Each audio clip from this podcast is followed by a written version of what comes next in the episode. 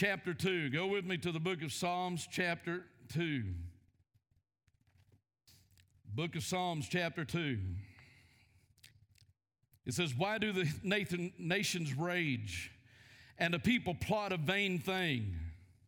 The kings of the earth sit themselves, and the rulers take counsel together against the Lord and against his anointed, saying, Let us break their bonds let us break their bonds in pieces and cast away their cords from us.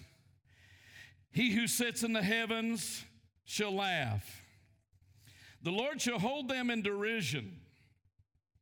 Then he shall speak to them in his wrath and distress them in his deep displeasure. Yet I have set my king on my holy hill of Zion.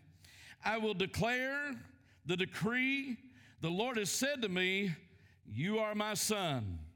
Today I have begotten you. Ask of me, and I will give you the nations for your inheritance, and the ends of the earth for your possession. You shall break them with a rod of iron, you shall dash them in pieces like a potter's vessel. Now, therefore, be wise, O kings, be instructed, you judges of the earth, serve the Lord with fear and rejoice with trembling. Kiss the Son, lest he be angry with you, angry, and you perish in the way, when his wrath is kindled but a little. Blessed are those who put their trust in him. Blessed are those who put their trust in him. Praise God. Brother Kevin, you got to start asking, man. I'm hearing God say that He is going to visit you this year and he's going to activate some things that has been in you from the time you were a child and he's going to activate those And God is going to cause a change to come upon you and come through you. And your words, your words are going to change. Your words are going to be different when they come out of your mouth. And God is speaking to me and saying, You need to ask me and embrace me and say, God, this is what you have given me, and I will embrace it. Come on, somebody. Amen. God says, Your words, your words are going to be different. Hallelujah. Your words, your words, your words are going to be different. When they come out of your mouth, you're going to hear a different sound. And God's putting a sound in you, He's putting a word in you. Amen. Praise God. I'm going to try to preach here this morning. Amen. But you need to you need to just grab hold of that. God's saying, ask me, ask me. Thank you, Lord. When when we look at, at the things that are happening today, I mean, the, the nations are, are raging. People are imagining vain things. Vain things. It's amazing to me to watch that spirit just taking over people. What you're influenced by is what you will act like, how you will think, the influence you're around is what will motivate you and, ch- and, and cause your thinking uh, to be channeled. If you're around, if you're around people that, that don't believe in God, then you're going to have a hard time believing in God. If, if, you if you live in a, a around if you're around people that are pro-socialism that's going to permeate you. You're going to you're going to believe a lot of the things that that they say. If you're around people that are conservatives you're going to believe that. The problem is is we need to stop being influenced by what's around us and start receiving from God and hearing the words of God and standing on what God says because we are not people that are of a party. We are not people that are, that are opposed we are people that stand for God and stand with God and stand for God. And we are here to declare the word, to save the lost, to deliver those that are held captive. But we are dealing with a lot of influence. Amen. I grew up, I grew up in a home that believed in God. I, blew up, I grew up in a home that believed in the power of God. I heard about it from the time I was born. I heard it. I was, I was born into Brother Schambach and A. E. Allen's meetings. I mean, that's what I, that was my bedtime story. My bedtime music was that tent revival music and people being healed and demons being cast out. That was, that was what I was born into. My mom and dad traveled with both both uh, Brother Allen, and Brother Schambach, and until I was like three, four years old. I can't remember how old I was. But I, I heard that. I was, and then the, they had four kids and it got too hard to travel, so they ended up, you know, having to settle down and and uh, but I've heard that. My dad and my mom have talked about that my whole life. I've sit and listened to the stories. My dad literally saw with his own eyes these miracles take place because he was he was Brother Allen's right hand man. He worked with him and, and he coordinated for him and he, he saw these miracles take place. So as I was growing up, that's what I heard. And so that was what was inside of me. I was a very strange kid. At night when I went to bed, I, I had Brother Schambach's messages.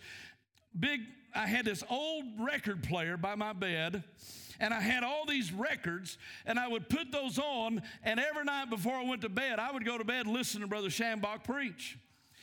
Didn't know him, but I felt like I knew him my, my whole life. You understand what I'm talking about? So I was influenced by that. I had that influence in my life. I grew up in a home of overcomers. I watched the enemy knock my dad down, my mom and dad down time after time after time, but they always got back up and they never quit on God. They continued to work, continued to rise up time after time after time. I watched their feet get knocked out from under them, but they always rose back up. They always came back. Why? Because there was a faith in their heart that was bigger than this world. There was a faith in their heart that was bigger than circumstances and and, and physical things. And that faith is what caused them to get back up over and over and over and over again and continue living. I don't know how many times my dad was supposed to die, but he just keeps getting back up. Amen.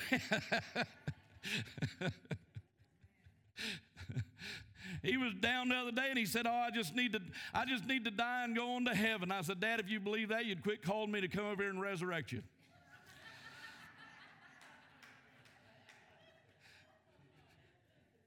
He's going to be 90 this summer. And Time after time, they have faced things and faced things and faced things and went through it. And I've seen that. That was the influence. But I got to tell you something. I couldn't just walk on their influence. I couldn't just walk on what that what I saw, what I heard. I had to possess this thing myself. I had to find out who God was myself. I had to find out the, what the power of Jesus was myself. I had to get filled with the Holy Spirit myself. It didn't matter that I was around that. It didn't matter I was taught that. It had to become a person personal thing with me. Amen. And when I when I began to walk with God myself, their influence helped me, but I had to learn to get back up myself. They couldn't get me back up. I had to learn to get back up myself. Amen. Why do the heathen rage? Why do the nations rage and the people imagine a vain thing? The Bible says God will laugh and have them in derision. And that's what I've been hearing in my spirit that God is starting to laugh. Amen. The communists have, have tried to break God's bands. Russia and China have tried to break God's bands, and God just keeps showing up in China and Russia. They, they decided here a while back, China decided we're gonna we're gonna shut this thing down, and they started bulldozing churches down. Well, guess what? Now their bank is failing. Amen. You bulldoze down God's church, and He'll bulldoze your, cha- your bank. Why do the people have these vain imaginations. Why are people rising up? We have we hear that stuff in our country right now. People rising up, trying to get rid of God, trying to get rid of the word, trying to outlaw the gospel, trying to trying to get rid of, of Christ and and trying to push everything out and, and going after this thing that has failed over and over and over. If these Hollywood uh, actors believe in socialism, why are they still holding on to their millions? If these professors in these colleges believe in communism, socialism, why are they accepting a paycheck? Why aren't they distributing those paychecks? It's because they have a utopian belief that they will reign and rule over us. Socialism is never about uh, people being blessed. Socialism is about taking away. It's a, it's a, it's a it's a political idea of envy. They got it from the book of Acts. It started in the book of Acts when the church had they, they didn't claim that anything was their own. They had all things common. That's where they got it. And they got that. What they didn't understand is that was not a man activated thing. That was activated by the Holy Spirit for a particular time in a particular place because the church had to start out from scratch and had to, had to get together and have power, but it was not something that was established for the whole world. It was to get the church started and to save them in persecution. But even in that, you see Ananias and Sapphira. I mean, you always got problems with it because there's always somebody that wants to manipulate the system.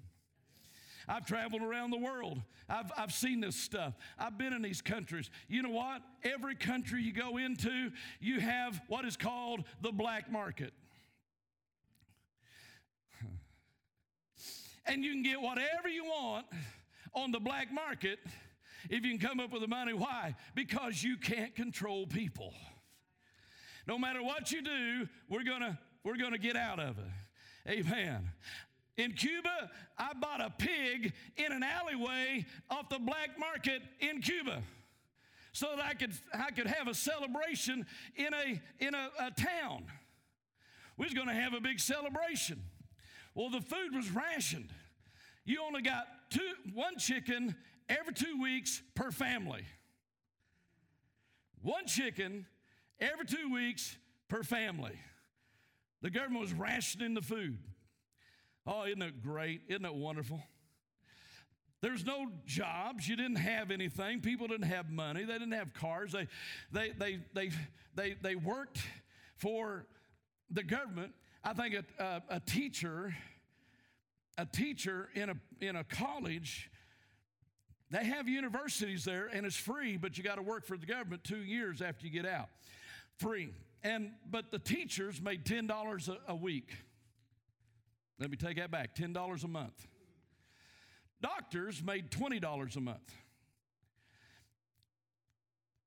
And they on TV, Michael Moore talked about the tremendous healthcare system in Cuba. I sit there with my mouth open. I have been there. The only people that have health care are the communist regime in Cuba. In the towns, they didn't even have aspirins in the clinics. Matter of fact, I helped smuggle in suitcases full of antibiotics and aspirins, and God miraculously got us through there in the airport. We were standing there saying, God, help us get through. God, they were searching every suitcase, they were searching the linings, they were taking everything out, searching everything. And there, me and Randy Webb stood with these big, huge suitcases full of bottles of antibiotics and aspirins and, and all kinds of medicine. And we're, we're standing there, God, you got to get us through. God, you got to get it. That's we're saying. You got to get us through. God, you got to get us through here. Because if they'd have found it, the first thing they'd have done was confiscate it. The second thing they'd done was accuse us of being CIA agents because if you try to give any way, anything away free to the people and you're American in Cuba, you're a CIA agent trying to buy the people. And so we're standing there, we're saying, God, get us through, get us through, help us, God. And we're standing there just smiling, you know. The whole time thinking, oh God, help us, help us, help us. And we're standing there, we're three people back from being searched. Standing there with our suitcases, three people back, been moving forward slowly in these lines. We'd already been searched physically, and and and I, I, I want they don't they they don't apologize. They search you. We'd already been through that. Now we're over getting ready to have our, our luggage searched. And there was a communist soldier standing over against the wall with a machine gun just like this. And all of a sudden, he just turned and looked at me and Randy and walked over to us. I got to tell you something. I wish, I wish that I had, you know, I wish I had been thinking, oh God, you're going to do it. Instead, I was thinking, oh God, here comes the dark room. I mean, he, he just turned and looked at us, come walking with his machine gun, come walking right up to us and looked at us. We didn't say anything. He didn't say anything. He wasn't even looked at us. He just all of a sudden he just turned and looked at us and walked over to us. And we're standing there trying to smile, you know, thinking, oh God, I, I really like my fingernails. I'd like to keep them. And all of a sudden he does like this. And so we stepped out of line. He pointed at our luggage and went like that. We didn't know what was going on. We didn't know what was happening. We got our luggage, and here we go. Following this soldier with his machine gun, dragging our luggage full of contraband. And we're dragging our luggage, we're following him. He led us all the way through the airport to the front door of the airport and went like this. Me and Brother Randy looked at each other. We, we were in shock. We looked at each other, and finally I said, Let's go. we grabbed our stuff, and out the door we went. And, and so as we preached, we went around, we went around to the government clinics distributing medicine to the government clinics because they didn't have anything. Why do the people rage? Why do they imagine vain things? Why are, why are nations rising against God and against His Christ? Why are they rising up against him? It's because it was prophesied in the Word of God that they would do so. But I got to tell you something. For years, we've heard this preach that the Antichrist and the beast system was going to be the all powerful thing that took over the world, took over everything. But we didn't hear it right. We didn't understand it right because God doesn't tuck his tail and run. He doesn't, he doesn't abandon his people. While all that's going on, God has a church, God has a people that will not sit down, will not lay down, but continue to believe God. And we will, we will control this thing until we are taken out of the way. Amen.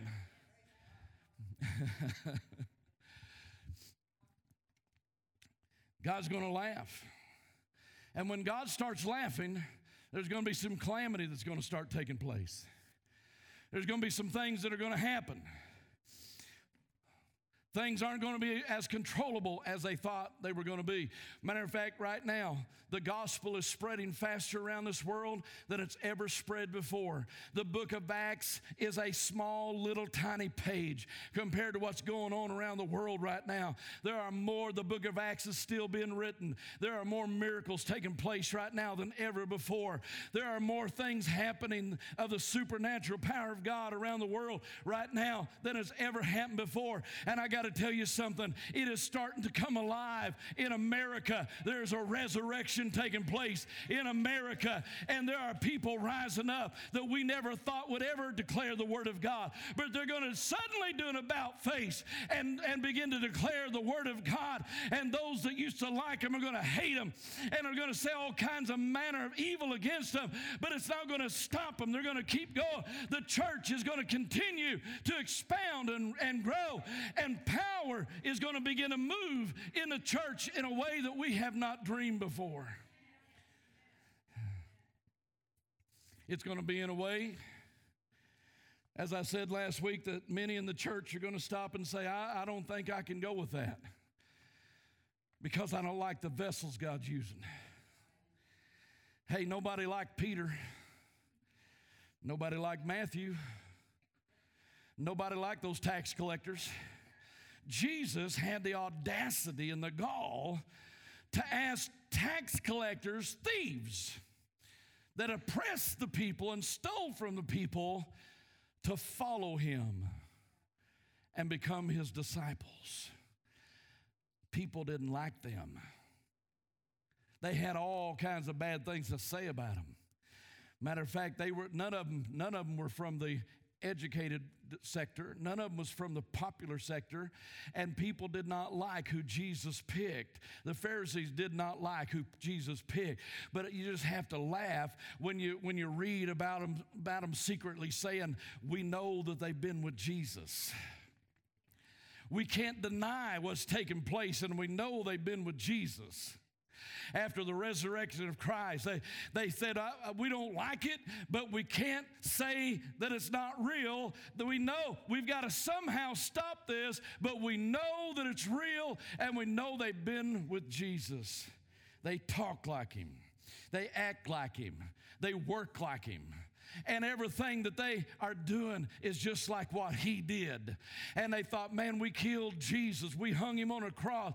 We crucified the Lord. And all of a sudden, all we did was activate thousands of people just like him. Here he is all around. We are surrounded by him.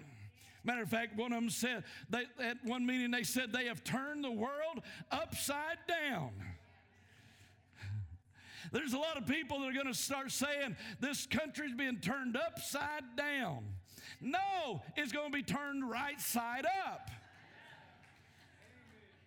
Amen. Hallelujah. oh, come on, somebody. Don't get your blue and red flags out. We are God's people. So he said, I don't know why the people, why do they do this?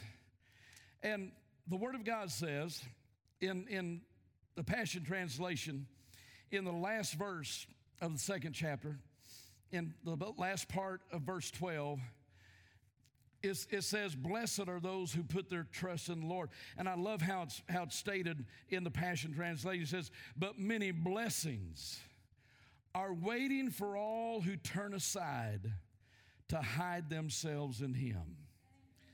Oh, I like the way that's, oh, come on, somebody. Many blessings are waiting for all those who turn aside and hide themselves in Him. Hallelujah. Oh, thank the Lord.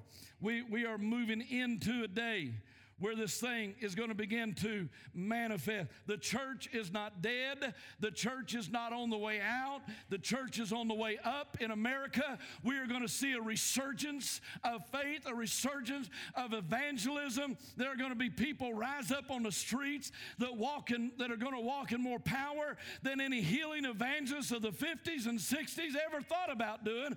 And it's going to be right out on the streets in pure in, in plain sight, and we're going to see see the Smith Wigglesworth rise up to where they just walk down the street and begin to heal people. And the city says you can't preach here. The churches say you can't preach here. And he just keeps working until they end up out in a big field with thousands of people gathered around. And God demonstrated his power and his glory. We are not in the days of the post Christian nation. We're in the day of revival. We're in the day of resurrection. And there's a power powerful move of God that is beginning to take place in this nation.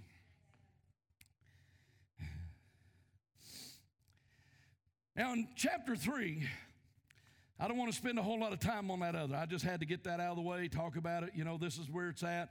People are raging. The UN thinks, the, the, the UN thinks they can outlaw God. Wait till, wait till God starts laughing. I think he's already started. But they think they can outlaw God. See, the beast system and the Antichrist system, they are in full swing right now. They are moving around this world. They are in powerful swing, but God hasn't resigned. And you can't vote him out. And he doesn't ask your permission. The, the earth is the Lord's and the fullness thereof. Amen. God has, had, has taken it back. Jesus paid the price. Authority was brought back to the church, and we have got to realize that and start utilizing the authority that Adam had and lost, but Jesus brought it back, and now we have Jesus in us. We have his name, and we walk in that authority, and we have authority over the kingdoms of the, of the devil I said, I said this several years ago, and I think, I think we're closer now. Matter of fact, I think we're starting to see it. Reinhard Bonnke was an example of this, and I think it's going to get, get even bigger. Even Reinhard Bonnke was banned from Nigeria because there were so many people getting saved. They banned him. said, You can't come back. He just went on preaching other places. Pretty soon, somehow that got overturned, and they allowed him back in. And when they allowed him back in, millions of people started showing up. I mean, I have seen pictures where, where you could literally almost see the curvature of the earth on the people. As far as the eye could see, there was people. Can you imagine being out in the middle of that? That, that, would, be a, that would be something, wouldn't it? I mean, I'm a kind of a claustrophobic person. I can't imagine being out, out in the middle of millions and millions of people packed in and, and covering fields and, and, and things like that. You know, my mind goes a lot of places, you know. How, how, do you, how would you get out of there? You wouldn't. You, just, you were there. And, and as, as he would preach, you could literally see the presence of God moving all the way to the back. The people in the back were being touched by God just like the people up front. The glory of God. They finally let Reinhard back in. When they did, millions of people started showing up and they began to record a million to two million to three million people giving their life to Jesus in every meeting. Matter of fact, they have estimated that, that there was over 79 million people in the continent of Africa come to Jesus through Reinhard Bonnke's ministry. 79 million. And I imagine it's a lot bigger than that because it spread after the, the, all those people were dispersed and it spread. And, and we're seeing that. But when he died, the Muslim leader of, of, of Nigeria said, We have lost a great man. Reinhard Bonnke blessed our people through the power of Jesus Christ. That's what the Muslim leader said. He said, We have lost a great man. I mean, you, you don't count God out. You don't say, God, you're done. We can't, you're not going to do any more. God will flip your little parade upside down. Next thing you know, you won't know who you are and what you're marching for. He will have you in derision.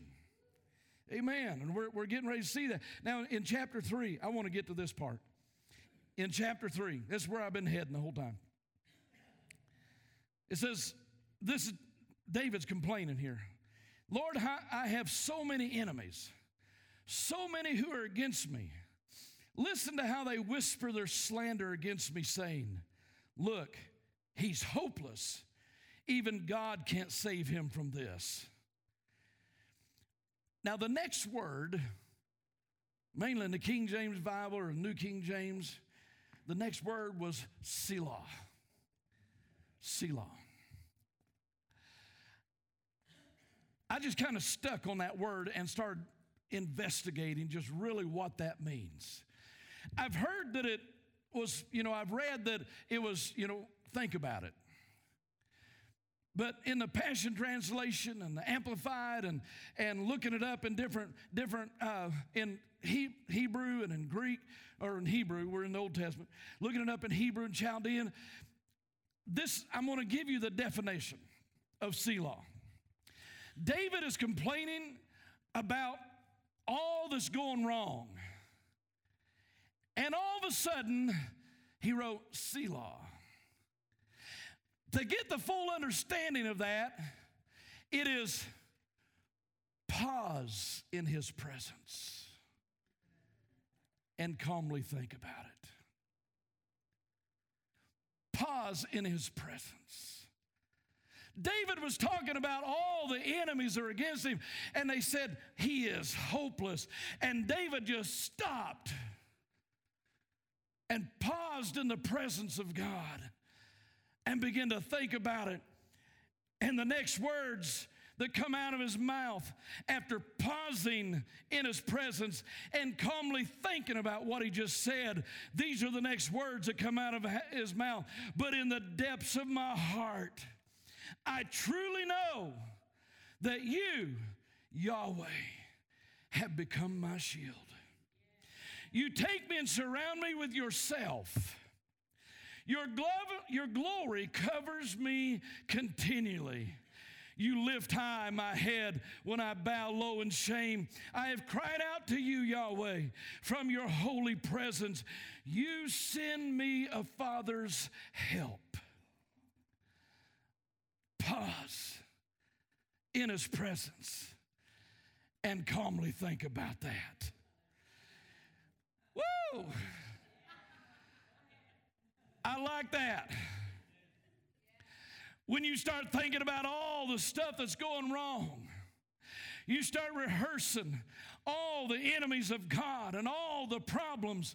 There's a time you just got to simply stop and pause in His presence and calmly think about it. And when you do that, faith is going to start rising up inside of you, and you're going to change your tune from it's so bad, gloom, despair, and agony on me to Lord, oh God. But in the depths of my heart, I truly know that you, Yahweh, have become my shield. Hallelujah. Oh, I love the presence of God. I love the Word of God because when David took the time to stop and remember who it was that called him, remember who it was that anointed him, remember who it was that walked with him, that helped him in the, when, he, when he faced the bear and the lion and Goliath and all of that, he stopped and remembered, I'm not by myself, but you, oh Lord. Oh, you have been a shield to me. You have surrounded me. You've taken me and surrounded me with yourself. Your glory covers me continually. What a change happens when you just pause in His presence. Just stop in His presence.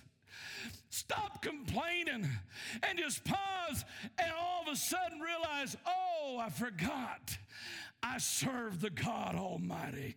I am a son of God. I am a daughter of God. I serve the Almighty God, and He hasn't quit. He's not done. Hallelujah. He is the way maker, miracle worker, promise keeper, light in the darkness. That is who you are. I believe in you, God. Man, your story changes all of a sudden.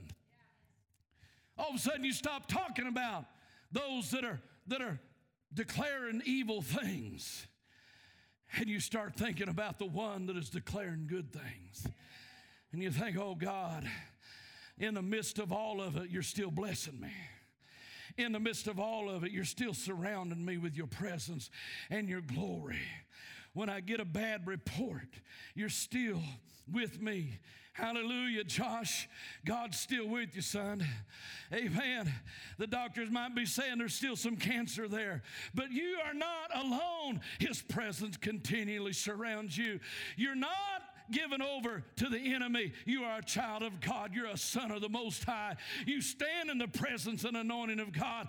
And when the evil report comes and the bad report comes, you can lift up your head and say, Oh, but listen, I'm going to pause in His presence because I know who I serve and I know who has redeemed me. I have been redeemed by the Lord. Hallelujah. Oh, praise God. And when, when the good report comes, Sister Becca, and they give you, you read that final last paragraph in that report, and it says, No disease found. No disease found. Oh, no disease found. You can rejoice and say, God, you are a good God. I serve you. In the midst of evil, you surround me. In the midst of bad, you're my good. In the midst of the enemy trying to take over my life and say he has no hope, all of a sudden I will begin to rejoice in a hopeless situation, I will praise God because He is a shield to me and He has surrounded me in His presence. Hallelujah. It's amazing how our story changes when we just all of a sudden stop and say, Oh, whoa. Like what happened to me a while ago when Brother Kevin started walking off. All of a sudden, I, I paused in his presence and I heard something different. I heard something different. Hallelujah. I heard something different. Doesn't matter how many burdens, how much Brother Kevin's against. It doesn't matter what was coming against him. I know he's been battling and fighting. I know he's been struggling. But today, all of a sudden, God, in the midst of it, we paused for a minute and the presence of God said, Oh, but listen, I'm going to show up.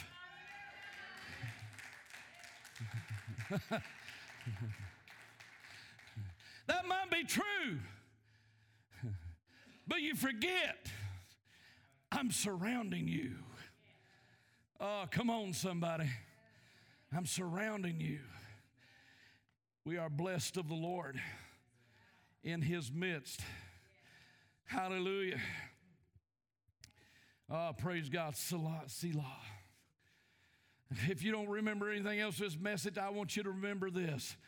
Pause in his presence pause. And I read that yesterday. I was sitting at my desk and I read that yesterday and just reading over it. And I went past that. And all of a sudden I went right back up to it. And it just grabbed me. And I started looking, I started trying to figure out exactly what it meant. And I began to see what it meant. And it, mean, it just means pause in his presence. Oh, there's some bad reports, but I'm going to pause in his I'm going to put everything on hold right now. I'm going to pause in his presence and I'm going to think about who I serve. I'm going to think about the promises I have. Oh, hallelujah. God has not given up, He's not quitting. No, He's not quitting. He does not abandon His children. You know, I heard for years, it was, it was almost like, you know, when people preached on revelations and Daniel and, and Bible prophecy, I mean, it was doom and gloom and scare you to death, and the devil's coming. He's taking over. He's going to throw the church out. He's going to conquer everybody, and God's, God's going to have to come and rescue us and get us out of here because it's going to get so bad. That's what I heard all my life. We, they preached on the rapture all the time because they had no other answer. They, they didn't understand that God wrote the book of Revelation. The devil didn't write the book of Revelations or Daniel, God wrote it. And if God says they have a certain amount of time, that means that they are under his thumb. They don't have free reign. No. Now, I got to tell you something Jesus is not coming back after a defeated, cast down, hiding in the caves church. He's coming back after a church that's out in, the, in public demonstrating the power and dominion of Jesus Christ. A glorious church without spot and without wrinkle. We're not going to be hiding behind closed doors, waiting for an escape route. We're going to be out there doing the work of God and we're going to get interrupted. I decided some years ago that the rapture that we, we call it rapture, the catching away, the second coming, I decided that I wanted it to be an interruption to what I was doing for God. Not my goal, but an interruption. I want to be found working when He comes. I want to be working when He comes. I want to be working when he comes. I want to be preaching the gospel when he comes. I want to be healing the sick when he comes. I want to be casting out devils right in the face of the devil when he comes. Amen. I said a lot of times that I want, I want to slide into heaven covered in dirt, my armor beat all to pieces, and, and when, when I slide into, into heaven, I want to say, Whoa, what a ride!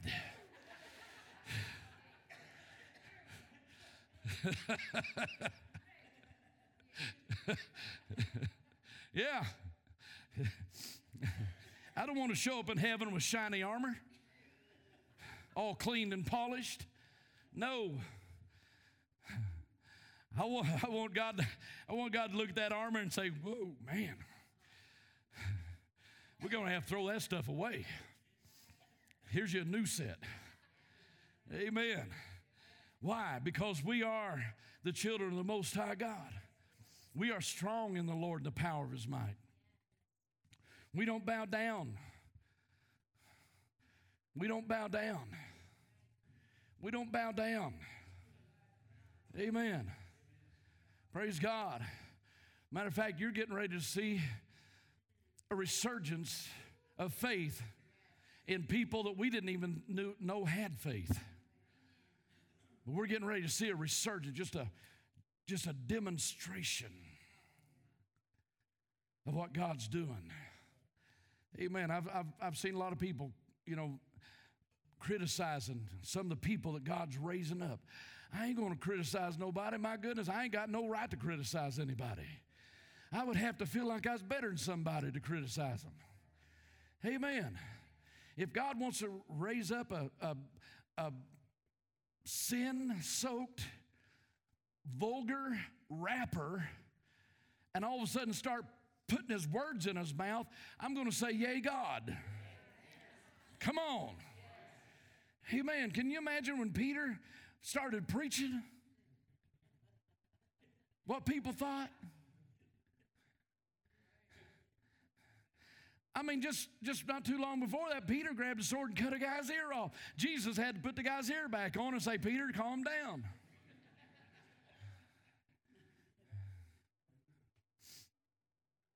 He was passionate.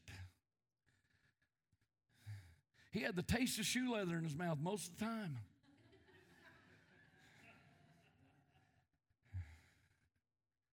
And yet God used him. I think God's fixing to raise up a bunch of smelly, smelly people in the world. Peter was old smelly fisherman, been out fishing all night, covered, covered in stuff. And, and Jesus got on his boat and said, Let's go back out fishing. And Peter said, Oh, come on. We've been, we've been out fishing all night and we haven't done any good. You know, Jesus, Jesus was just kind of like, Humor me, son. Just humor me. Cast out a little ways. They cast out a little ways. He said, Now throw your net on that side. I mean, the boat's only so wide. You know, is there, is, is there a line there that divides no fish, lots of fish? No, he was, he was trying to show Peter something. Peter threw that net out. I could imagine Peter. Wore out, tired. Throw that net out, whispering to James and saying, oh, let's just, you know, let's do it and get him off our boat. And all of a sudden, they couldn't haul it in. Begin to call for help to haul in the fish, and all of a sudden, the fish didn't matter anymore. Peter fell down and said, Oh, I'm not even worthy for you to be on my boat. And what Jesus say to this, to this guy that nobody else thought anything of? Come and follow me and I'll make you fishers of men. Praise God. Oh, hallelujah. I'm going to have to close. I told myself today I wasn't going to preach more than 20 minutes. I lie to myself like that all the time.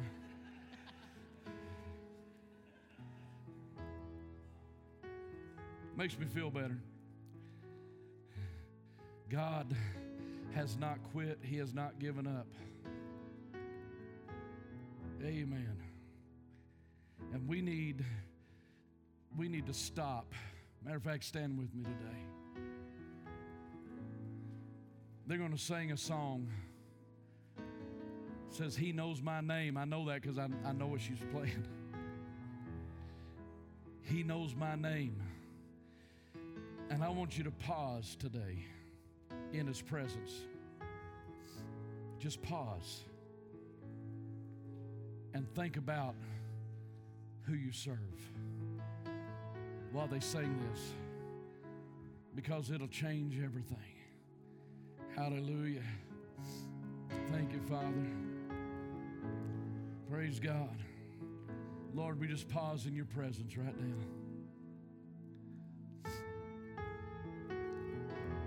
Pause in your presence.